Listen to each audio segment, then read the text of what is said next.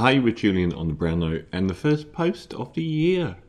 Been a while. I took some time off over Christmas, so it's um, a rather celebratory return with the death of Cardinal George Pell, uh, at one point the third highest ranked member of the Catholic Church, uh, the highest ranked member of the Catholic Church in Australia, and a man that was accused of and initially convicted of five counts of child sex abuse, but probably more awful was being the, the head of the Catholic Church through a period of rampant child sex abuse allegations that he was then accused of covering up and, and facilitating and doing what the Catholic Church did, which was move priests from one diocese to another to hide their abuse and knowing that they would carry on fiddling with children. Um, he died yesterday, and people say don't speak ill of the dead. um, I don't. I don't buy that. I think that's if someone's in a position of power, that's exactly when you should judge them. You don't say Margaret Thatcher died yesterday. Let's all cry. You say no, she was pure evil and she did enormous damage to the world. So everyone is now clamoring on this um, post Brittany Higgins innocent until proven guilty rubbish, which they're now aiming at uh, George Pell, saying that he was completely clear of any wrongdoing because of what happened in the trial, um, where he was an, he was eventually acquitted, and we'll look into that in a bit and also and just ignoring the Royal Commission. So many people have come out in support of him, saying you know he was acquitted. Well, he wasn't acquitted in the Royal Commission for his tenure of multiple years of being a person in charge in the Catholic Church who knew about child sex abuse and moved offenders around, so that, and was uh, dismissive and defending the church, even though there were people that had been abused by that church that he then did his best to facilitate the covering up of. Whereas the left are crucifying him, uh, they're you know the right are out there celebrating. He's got an absolute rogues gallery of people supporting him, um, and they're all saying you know this is a leftist takedown. Apparently, the left care about child sex abuse. I'm guessing the right don't. Uh, it seems to be part of the right now. We care about um, women being raped and child being children being abused. Apparently, these are leftist concerns now, and the left are out there calling him, you know, a nonce, um, beast of Ballarat, um, a high-ranking kiddie fiddler. In fact, at one point, the highest-ranking kiddie fiddler on earth to have ever been convicted why he's been a hero for the right, and I'm going to do another piece after this because the right have the worst group of superheroes in their history at the moment, and George Pell is a superhero to the right. Um, and in the modern era, more often than not, that means that he they the right feel like the left are attacking him. But he also had a lot of um, conservative views on many issues, like he was um, against the ordination of women priests, very against abortion. I believe he said something charming along the lines of abortion is worse than child sex abuse. Something, I'm paraphrasing, but something along those lines. He opposed action on climate change. This is a guy that was called a mentor by people like Tony Abbott, our previous Prime Minister. And then we've got Brian Houston, who was the head of the Hillsong Evangelical Church, being called a mentor to our last Prime Minister, Scott Morrison. I detect a theme here, but he was up there with very, very powerful conservative forces in the media as well. Andrew Bolt, Miranda Devine, these people worshipped him and defended him, even when he was convicted of child sex abuse. They defended him then. The funny thing about them saying about how oh, you know, he, he was ultimately acquitted, therefore he was innocent. They supported him just as much through the year that he was in jail saying the same thing. It didn't matter that he had a guilty verdict, so don't turn around and say that it matters that the guilty verdict was overturned by the High Court because you didn't change your tune when he was convicted either.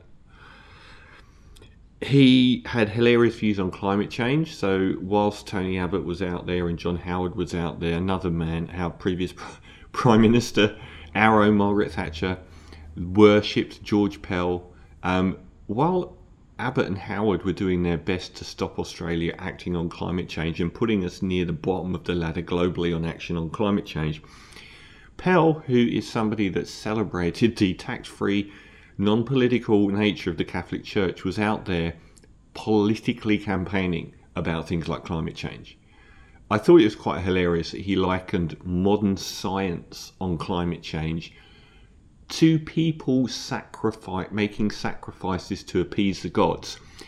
Now, is it scientists that are closer to that, or is it the um, church?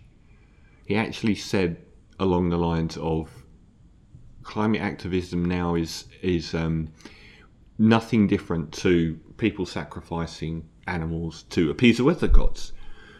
Yet he belongs to a church, and he's talking about science. Uh, he was against divorce. Very, very hard line on sexuality and gay marriage. Um, homosexuality is worse than smoking. Uh, he was anti condoms, if you can believe that. He said it was ridiculous that, uh, to think that a man made device like a condom could stop AIDS, even though that is literally true. He believed abstinence would stop AIDS, which is proven to have not worked, whereas condoms have. He was against embryonic stem cell research, of course, he was. Um, and he was censured for campaigning on that by other Catholic. So you've got Catholic politicians like Kristina Keneally who are much more progressive and they butted heads. He was old school, he was male domination, he was part of that world. But they're defending a man who is up to his neck in child sex abuse. Um, the trial that he was initially convicted in, I think it was two guys that came forward. He had five counts of child sex abuse against him having fiddled with children. Five counts, he was convicted by a jury. He went to a court of appeals and the judges upheld that verdict. Two of the three judges in the Court of Appeals upheld the verdict, one uh, dissented. So he went through a Court of Appeals, he was still guilty. No one on the right cared about any of that. He then went to the High Court. Now, isn't it nice that you've got such powerful friends you can be convicted of child abuse twice and still get a third go at justice? The High Court then said that the initial trial and the appeals trial on a technicality had strayed from allowing the jury to consider that the events didn't occur. Not that he was innocent, but a technical part of the process of the first trial may not have been followed in the correct manner. So they dismissed all charges based on the technicality after he'd spent a year in jail. That isn't something I would be running around the block celebrating. he had in the middle of all this happening, there was a Royal Commission into Child Sex Abuse, particularly focusing on the Anglican and Catholic churches. And we know that the Catholic Church, this is a spotlight era on the Catholic Church. We know that there is a historic problem of child sex abuse in organisations like the Anglican Church, like others organisations, but probably the number one globally has been the Catholic Church. And I think, and so do others, that their idea on priests abstaining from sex and not having normal sexual relationships and, you know, leaving the priesthood at the age of 27 with the me- mentality of a 12 year old boy and probably having been through some form of abuse by that stage themselves leads to I think the the Catholic Church's own figures is something like six percent of their priests globally, in the thousands are likely to have committed child sex offences. Any organisation on earth that had 6% of its staff were child sex offenders would probably have been shut down by now. But for me, the fact that they allow men to develop unnaturally, there is no reason for them to abstain from normal sexual relations. They say that these things are from God. Get married, have children is from God. You can't do that. There has never been a reason, and more and more we understand that stumping people's development like this leads to a far higher likelihood. And the other thing is, they cover stuff up so much. There's so much shame and guilt associated with Catholicism that people do things in secret. They're used to shame and guilt and absolution and going and doing their confession. Um, this isn't a healthy environment. so the Royal Commission um, was actually the verdict on George Pell's conduct while he was leading the church in Australia was held up for years because he was being investigated for abusing children himself. So um, the findings were made in 2017, um, but they were released in May 2020 uh, because they were withheld while Pell's own sexual abuse case was ongoing. They concluded Pell knew of child sex abuse by the clergy in the 1970s but didn't take adequate action to address it. They are accusing this man of knowing about child sex abuse from a position of power for 30 years before this all sort of came to a head. Uh, in the case of Gerard Riz- Gerald Ridsdale, the most famous clergyman in Australia to have abused children, um, while Pell was a priest in the suburb of Ballarat, the Commission concluded in 1973 Father Pell turned his mind to the prudence of Ridsdale taking boys to overnight camps with child sex abuse on his radar. And conclude, the Commission concluded by 73 Cardinal Pell was not only conscious of child sexual abuse by the clergy, he considered measures of avoiding situations which might provoke gossip about child sex abuse that was actually happening. This is who the right are defending. Someone that is, by a Royal Commission's own findings, had been in some way covering up child sex abuse since 1973, who had roomed with the most prominent clergyman to have been accused of child sex abuse, Ridsdale, over I think 70 different cases, and they said that's touching the tip of the iceberg.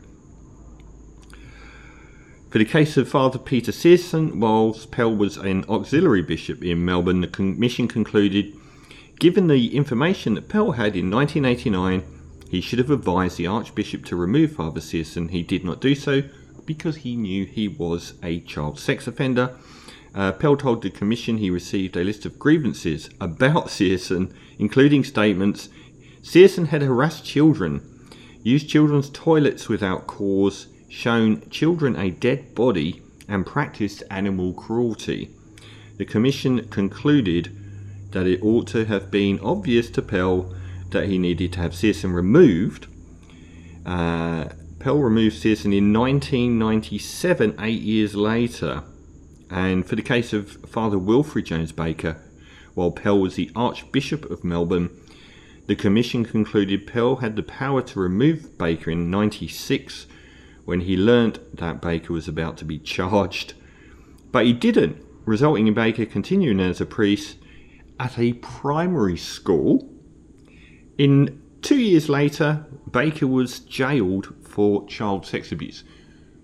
At the very least, Pell has covered up child sex abuse and known very well some of the worst perpetrators. That last one, he had the power to remove him in 1996 when he knew that Baker was going to be charged with child sex offences. He didn't, allowing him to be a parish priest with a primary school of primary school aged children, and two years later he's jailed for child sex abuse. This is who the right are trying to maintain is someone the left attacked. The left did not make him cover up child sex abuse for decades absolute garbage. This is who you're defending. And I think there's this really weird Venn diagram at the moment. Um, there's this like parallel of people that have spent the last 10 years going on about this secret cabal of child sex traffickers around the world, led by Epstein and the Clintons. A lot of these people are defending George Pell. It's absolutely amazing. The people that have come out in support of Pell are the rogues gallery of some of the worst politicians Australia's ever produced and some of the worst journalists. Cory Bernardi, Tony Abbott, Joe Hockey, John Howard, journalists like Miranda Devine and Andrew Bolt. They regard it as a culture war. They regard any approbation of George Pell and the Catholic Church to be this culture war from the left against the right. Apparently, being upset against child, children being sexually abused is left wing. I guess that makes me a lefty. So up yours, George Pell. I hope you rot in hell.